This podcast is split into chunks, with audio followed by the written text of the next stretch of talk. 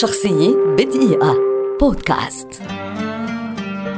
مصطفى فروخ فنان تشكيلي لبناني كبير ولد عام 1901 ويعد أحد أشهر الرسامين اللبنانيين في القرن العشرين.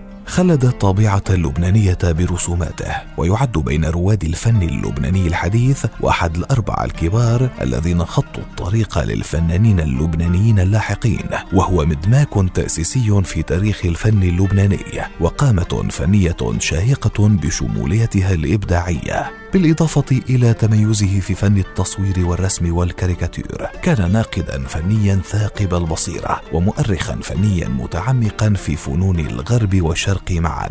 عام 1924 تجمع لدى مصطفى فروخ مبلغ يكفيه ليسافر به إلى إيطاليا. وهناك درس في الأكاديمية الملكية للفنون في روما وفي مدرسة خاصة للتمرن وراح يسجل ويرسم كل ما تقع عليه عيناه بنهم ترك مصطفى فروخ نحو خمسة آلاف لوحة بمختلف التقنيات بيعت في لبنان والخارج كما ترك كتبا مطبوعة منها رحلة إلى بلاد المجد المفقود قصة إنسان من لبنان الفن والحياة والطريق إلى الفن. وترك أيضا مخطوطة صوت الحق بالإضافة إلى تركه مفكرة يومية تتضمن مذكراته وآراءه في الفن والمجتمع والوسط السياسي وحال البلاد والعباد في حقبة مفصلية من تاريخ لبنان.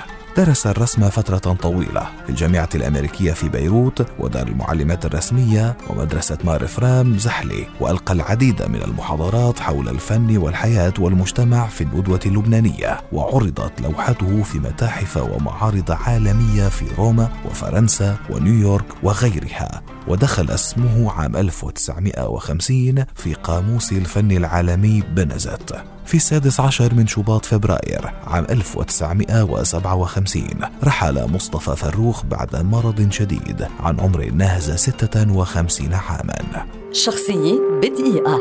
بودكاست.